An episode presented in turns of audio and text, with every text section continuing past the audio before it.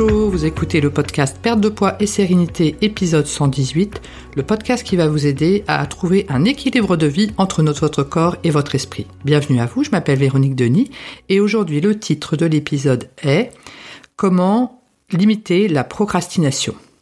Alors déjà, quelle est la définition de procrastination? Donc je l'ai trouvé sur euh, internet, donc c'est tendance à remettre au lendemain à ajourner, à temporiser. Donc effectivement, on est pile poil dans le sujet que je voulais évoquer aujourd'hui, parce que en fait, on se rend compte que quand on a des décisions petites ou grandes à prendre, parfois, on peut avoir tendance à les remettre au lendemain. Euh, alors, pourquoi? Donc il y a plusieurs raisons par rapport à cela. Tout d'abord, parce que ça n'est pas dans nos habitudes. Par exemple, si le matin, vous avez l'habitude de faire votre lit, vous lavez les dents, vous habillez, si vous introduisez une nouvelle habitude, comme par exemple euh, la méditation, eh bien, le premier jour, le deuxième jour, le troisième jour, vous allez y penser, et peut-être que la semaine d'après, euh, le week-end étant passé par là, vous allez complètement oublier. Parce que bah, ça n'est pas encore entré dans vos habitudes, vous, n'avez pas cette séance de méditation qui est rentrée dans vos habitudes euh, juste après, par exemple, le brossage de vos dents. Et donc, en fait, une des astuces pour ne pas oublier et donc ne pas procrastiner, parce qu'effectivement au bout de deux semaines vous pouvez vous dire ah zut, j'avais dit que j'allais me mettre à la méditation, effectivement j'en ai fait les, premiers jours et la deuxième semaine euh, je n'en ai plus fait. Alors, pour éviter cela, euh, tant que cette nouvelle habitude n'est pas entrée dans vos, dans votre quotidien, finalement, dans l'automatisme, hein, parce que le cerveau fonctionne comme ça, par automatisme, il faut le marquer euh, quelque part, sur un post-it ou sur un papier. Vous le marquez de manière à l'avoir euh, à votre vue, sous, enfin sous votre nez, hein, vraiment tous les matins, au moment où vous savez que vous allez placer votre méditation. Par exemple, ça peut être dans votre salle de bain, si effectivement vous, méditez, après vous être euh, lavé les dents. Et donc vous savez qu'effectivement, au moment où vous allez terminer de vous euh, laver les dents, vous allez comme ça euh, prendre, euh, euh, je sais pas moi, 5, 10 minutes, un quart d'heure pour méditer. Et au fur et à mesure où effectivement cette habitude sera rentrée euh, dans votre quotidien, donc on compte, alors c'est une moyenne de 21 jours, mais effectivement trois semaines, c'est pas scientifiquement prouvé, mais vous vous rendez compte qu'effectivement c'est rentré dans vos habitudes à partir du moment où vous ne regardez plus votre papier et que vous savez immédiatement qu'après vous être lavé les dents, vous allez méditer. Cela, ça va effectivement éviter la procrastination par rapport à cela par rapport finalement à l'oubli et donc le fait de le marquer, ça va vous permettre de le faire rentrer dans vos habitudes. Il y a également euh, une excuse entre guillemets par rapport à la procrastination, c'est quand finalement on se donne trop de temps. C'est-à-dire que si on se dit voilà, au mois de janvier, euh, je décide de, ranger mon dressing ou mon garage.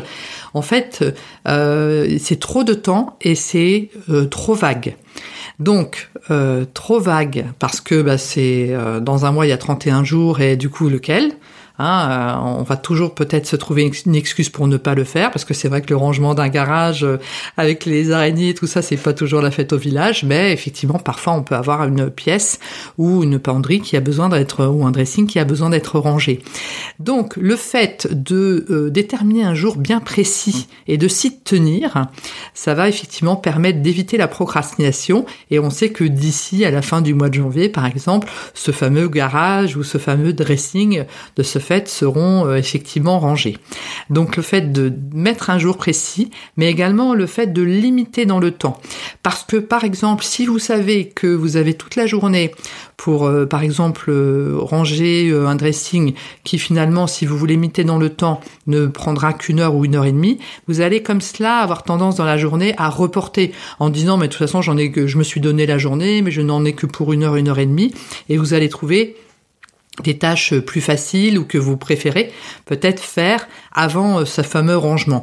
Donc, si vous vous dites, voilà, je me donne euh, une heure ou une heure et demie ce matin, et dans cette heure ou cette heure et demie, il faut que ce soit fait, et je commence à 10 heures, et à 11 heures et demie c'est fini, parce qu'à 11 heures et demie, euh, je regarde un épisode, une demi-heure de ma saison préférée, eh bien à ce moment-là, effectivement, vous risquez de passer euh, à l'action et que effectivement le rangement soit fait. On peut également effectivement, pour éviter la procrastination, euh, se mettre une carotte, hein, euh, quelque chose que l'on a envie de faire, plus encore que ce rangement. Donc par exemple, effectivement, regarder un épisode de notre série Netflix préférée. Et donc le fait de si je termine le rangement, après j'aurai le droit de regarder cet épisode, ça peut effectivement éviter la procrastination vis-à-vis de ce rangement et vous inciter à passer à l'action. Donc effectivement, avoir une espèce de carotte par rapport à cela, ça peut être très utile. Et également, si c'est une, procrastination en fait qui euh, est issue d'une crainte, hein, ça, ça peut arriver également, c'est-à-dire que vous n'arrivez pas à faire cette nouvelle chose parce que ça vous oblige à sortir de vos zones de confort. Et vous savez que ce que vous allez faire ne va pas être formidable, par exemple euh, euh, écrire un livre ou bon ça c'est une grosse tâche, mais euh, par exemple vous, ou faire des, podcasts, bah, vous savez que les premiers podcasts ne vont pas être formidables, mais que ceux d'après vont être mieux. Ou tourner une vidéo ou, ou un tableau, bah, vous savez que bah, il faut apprendre à peindre et le premier tableau ne sera pas effectivement peut-être un chef-d'œuvre, mais il faut commencer parce que tant que l'on pas commencé, euh, on ne peut pas s'améliorer dans une nouvelle tâche. Donc, il faut déjà accueillir, reconnaître en fait cette crainte, cette peur de l'imperfection euh, et passer au-dessus. Donc, faut être vraiment très euh, positif et vraiment très accueillant par rapport à soi-même parce que c'est une peur qui est tout à fait légitime et que chacun d'entre nous ressent euh, euh, vis-à-vis d'un nouvel apprentissage. Hein. Donc c'est vraiment humain, euh, mais ça ne veut pas dire qu'il ne faut pas commencer non plus. Hein. Donc analyser cette peur, la raison, ça peut être par exemple, si c'est un art, au niveau de l'école, on a souvent été euh, peut encourager finalement à développer nos talents artistiques. Donc ça c'est peut-être quelque chose qui vient d'assez loin.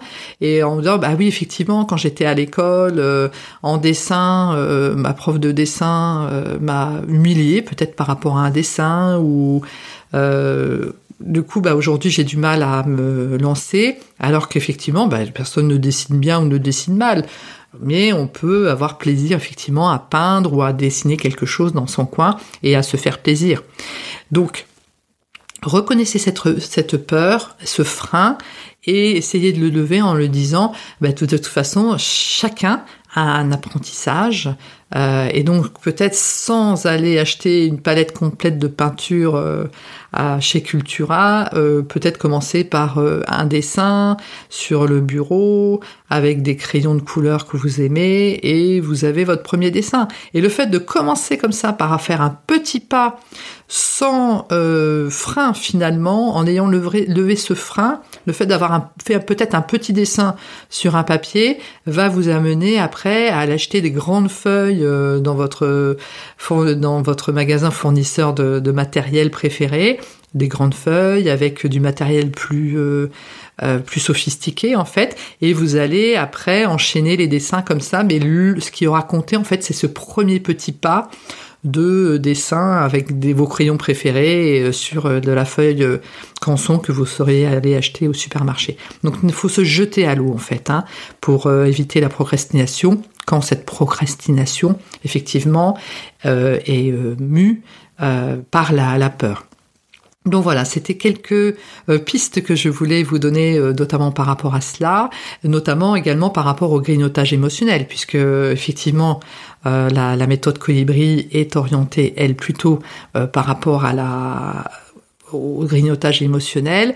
Il faut effectivement se lancer pour euh, commencer à, changer un petit peu ses, euh, habitudes. Donc ça peut être par exemple si vous avez l'habitude entre le petit déjeuner et les déjeuners de voilà prendre un deuxième petit déjeuner en fait et peut-être fort calorique à base de de croissants ou de pain au chocolat ou de biscuits etc.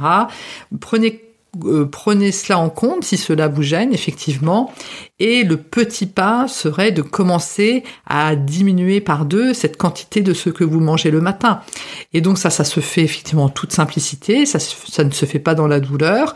Vous continuez à avoir votre petit gâteau, vos mini viennoiseries le matin, mais vous diminuez la, la quantité par deux et vous vous rendez compte de jour en jour où effectivement les jours passent en disant ah bah oui effectivement j'ai diminué ma, ma quantité par deux. En maintenant cette quantité par deux, vous vous rendez compte que ça se passe très bien et ça rentre dans vos habitudes. Et une fois que ça s'est rentré dans vos habitudes, bah, vous pouvez vous attaquer à une autre habitude de grignotage émotionnel.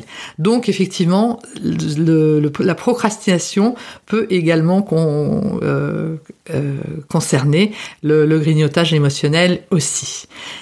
En ce qui me concerne, c'est tout pour aujourd'hui. Je vous rappelle qu'effectivement, euh, sur mon site internet est euh, disponible la méthode Colibri spécial grignotage émotionnel, qui est donc composée d'un e-book et d'une visualisation, également d'une méditation. Et en bonus, vous avez le, la version euh, audio du e-book en ce moment. Et il y a également un carnet de bord pour suivre comme cela tous les progrès que l'on va faire grâce à la méthode de Colibri spécial grignotage émotionnel.